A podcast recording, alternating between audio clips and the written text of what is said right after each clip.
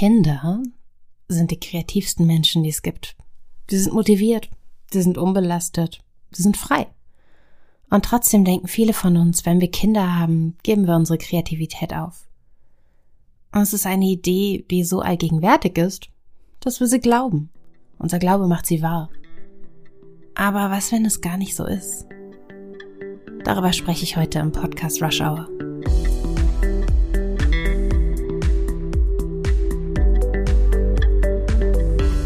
Ich war unsicher, ob ich ein Kind haben wollte. Ich hatte Angst vor der Überforderung, Angst davor, dass meine chronische Schlaflosigkeit mich zu sehr belasten würde. Ich hatte Angst vor der Nähe, Angst davor, mein Leben zu sehr beschränken zu müssen. Angst, nicht mehr gut zu arbeiten, Angst, eine Flexibilität zur Verfügung stellen zu müssen, die in mir gar nicht angelegt ist. Angst vor dem, was eine Schwangerschaft mit meinem Körper tun würde und Angst davor, als Mutter jeden Tag Angst zu haben. Und ich hatte Angst um meine Freiheit. Und all diese Ängste beweinte ich vor ein paar Jahren in einer Aprilnacht über einer Flasche Dessertwein mit einer Freundin. Sie hatte damals schon ein Kind. Ich hatte eine Partyreihe, Cremant und Dessertwein, Käse, Freundinnen, Sport und meine Arbeit, meine Ideen und meine Tränen und meine Angst. 2 Monate und eine Party später pinkelte ich morgens um 5 auf einen Schwangerschaftstest. Und ich hatte mir vorher überhaupt nicht durchgelesen, wie so ein Ding funktioniert und habe dann nur sehr, sehr langsam begriffen, dass ich schwanger war. Und mein Freund hat sich gefreut und dann weiter geschlafen. Ich bin ins Wohnzimmer gegangen und habe alles über Kinder recherchiert. Erstmal recherchieren war immer schon mein Weg, um mir eine möglichst breite Palette von Optionen zu schaffen. Die Schwangerschaft war überwiegend die Hölle. Mit Hyperemesis, Blutungen, Eisenmangel und einer Tochter, die zu klein und zu zart war, was mir sehr viele Besuche bei meiner Ärztin eingebracht hat. Und wenige gute Zeiten ausgenommen, arbeitete ich fast gar nicht mehr in dieser Zeit. Wäre mein zweites Buch, Wie gut soll ich denn noch werden, zum Zeitpunkt des Schwangerschaftstests nicht überwiegend fertig gewesen, ich hätte es gar nicht geschafft. Stattdessen lag ich vorm Fernseher, ging nur nachts raus, ich aß nicht, ich wirkte wassertröpfchenweise runter und hoffte, dass alles gut gehen würde. Meine Arbeit war mir egal. Meine Kreativität war mir egal. Ich habe alles über Fieberthermometer recherchiert, hübsche Möbel fürs Kinderzimmer bestellt und das war in Ordnung so. Die Geburt war auch in Ordnung.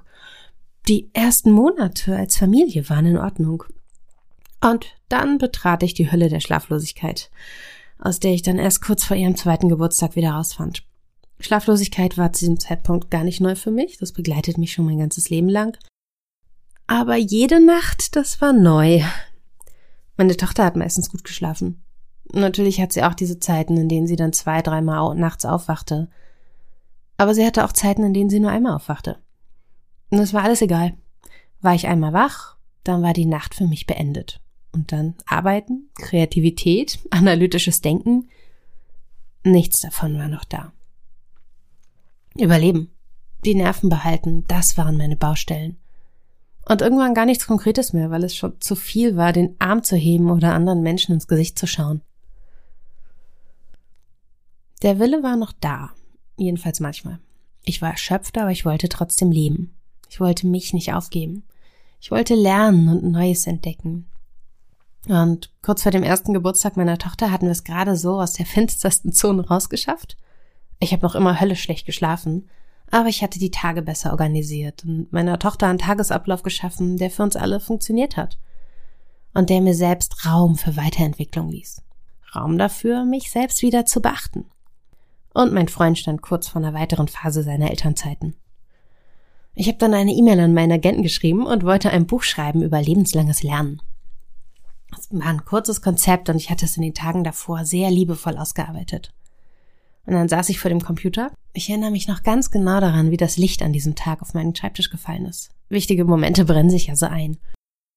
Mir war damals noch nicht klar, wie wichtig und wie groß und wie absolut entscheidend dieser Augenblick für mein weiteres Leben sein würde. Dieser Moment mit der E-Mail an meinen Agenten. Und für das Glück, das ich in meinem Leben formen konnte. Wenn ich mir nur die Mühe machte, tatsächlich zu formen, zu erschaffen. Da war noch eine Idee. Also habe ich noch ein paar Zeilen mehr getippt. Nur eine Liste, wie ein anderes Buch aussehen könnte. Ein anderes Thema. Zeitmanagement in der Elternzeit. Ich habe drüber geschrieben, du hast mehr Zeit, als du denkst. Und ein paar Tage später haben wir telefoniert und haben uns darauf geeinigt, dass ich diese schnelle Idee, die ich nur kurz runtergetippt habe, weiterverfolgen könnte. Und würde. Und ich schrieb. Und kurz bevor ich zu den Methoden kam, schrieb ich dann für das erste Kapitel auf, wie es mir ging. Ich schrieb auf, wie es mir 4 Monate zuvor gegangen war, Ende 2019, als ich versucht hatte, meinen Freund davon zu überzeugen, dass diese Familie ganz viel besser dran wäre, wenn ich nicht mehr weiterlebte. Ich schrieb von meiner Erschöpfung, vom Kontrollverlust. Ich schrieb davon, wie ich an der Wand gelehnt hatte, vollkommen leer. Das war damals eine belastende Leere. Eine Schwere, die mich so weit niedergedrückt hatte, dass ich nichts mehr sah, nichts mehr wahrnahm. Und wenn doch, dann war es mir zu viel. Eine Schwere aus Überforderung, aus Einsamkeit, aus Wut, bis irgendwann keine Wut mehr da war, sondern Ratlosigkeit. Und dann gar nichts mehr. Da war auch keine Dunkelheit. Es war grau. Aber das Grau ging wieder weg. Mit jeder Zeile, die ich schrieb. Und mit allem, was ich aus mir rausließ. Mit den Ideen, die ich entwickelte. Und den Lösungen, den Strategien habe ich mein Leben neu ausgeleuchtet. Ich habe mich selbst neu ausgeleuchtet. Und da war viel mehr Licht als je zuvor. Weicheres Licht, das freundlicher mit mir selbst umging. Ich probierte ein paar harte Scheinwerfer auf. Welche Frau wollte ich sein? Welche Mutter wollte ich sein? Welches Ich wollte ich sein? Aber das waren die falschen Fragen. Ich hatte überhaupt gar keine Fragen mehr. Ich war einfach nur da. Ich bin nicht ich geworden, weil ich jetzt eine Tochter habe. Ich tue mich noch immer schwer damit, wenn jemand sagt, Isabelle ist Mutter. Also sachlich ist das korrekt, aber Isabelle ist Autorin, Isabelle ist Expertin für moderne Arbeit, Isabelle ist Ökonomin, Isabelle ist wetterfest, Isabelle gibt gute Partys. Ich war vorher schon ich. Ich bin jetzt nur netter zu mir, weil ich diese graue Welt in mir entdeckt habe und weil ich sie mit Licht gefüllt habe. Und mit der Freiheit, mich und meine Arbeit, mein Leben selbst zu bewerten. Das war nicht meine Tochter. Das war ich. Und vor einer halben Stunde habe ich wieder Angst gehabt. Ich habe meine Tochter gestern zu früh ins Bett gesteckt und sie ist umstandslos um kurz nach 18 Uhr eingeschlafen. Und dann war sie um 1:30 in der Nacht wieder wach. Und zwar lange. Das ist ein seltenes, aber auch vorhersehbares Problem, wenn ich ehrlich bin. Und mir war klar, es würde dauern, aber sie würde wieder einschlafen. Und ich nicht. Also lag ich in ihrem Bett und ging meine Aufgaben durch für den Tag morgen. Aufgaben in der Gestaltung. Einen Text über Veränderung schreiben mit wissenschaftlicher Basis. Komplexe Studien, vor denen mich meine Redakteurin schon gewarnt hatte. Fehler in einem Dokument finden, Termine, ich habe keine Termine morgen, immerhin, aber auch keine Chance auf Kreativität, das ist einfach schon klar. Ich hätte froh sein können, wenn ich beim Schreiben nicht die Worte verwechsle. Und das ärgerte mich. Aber nicht sehr.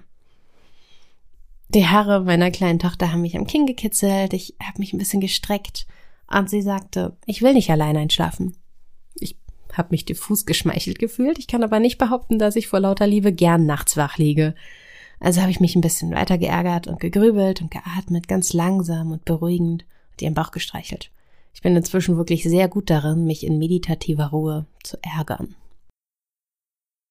Und dann hat sie gesagt, du kannst jetzt rausgehen. Das finde ich für eine 3-Jährige schon erstaunlich. In meinem Bett habe ich keinen Platz mehr gefunden, also bin ich nach unten gegangen. Ich kann morgen eh nicht arbeiten. Mitten in der Nacht für einen journalistischen Artikel die Ergebnisse von neurowissenschaftlichen Studien aufschreiben, das ist auch keine gute Idee.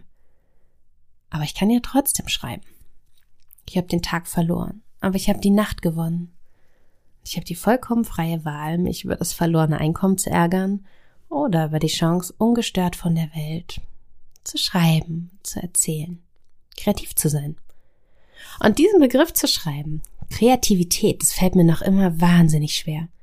Ich war nicht das Kind, das um Deutsch oder Kunst oder Musikunterricht die Lehrerinnen und Lehrer begeistert hat.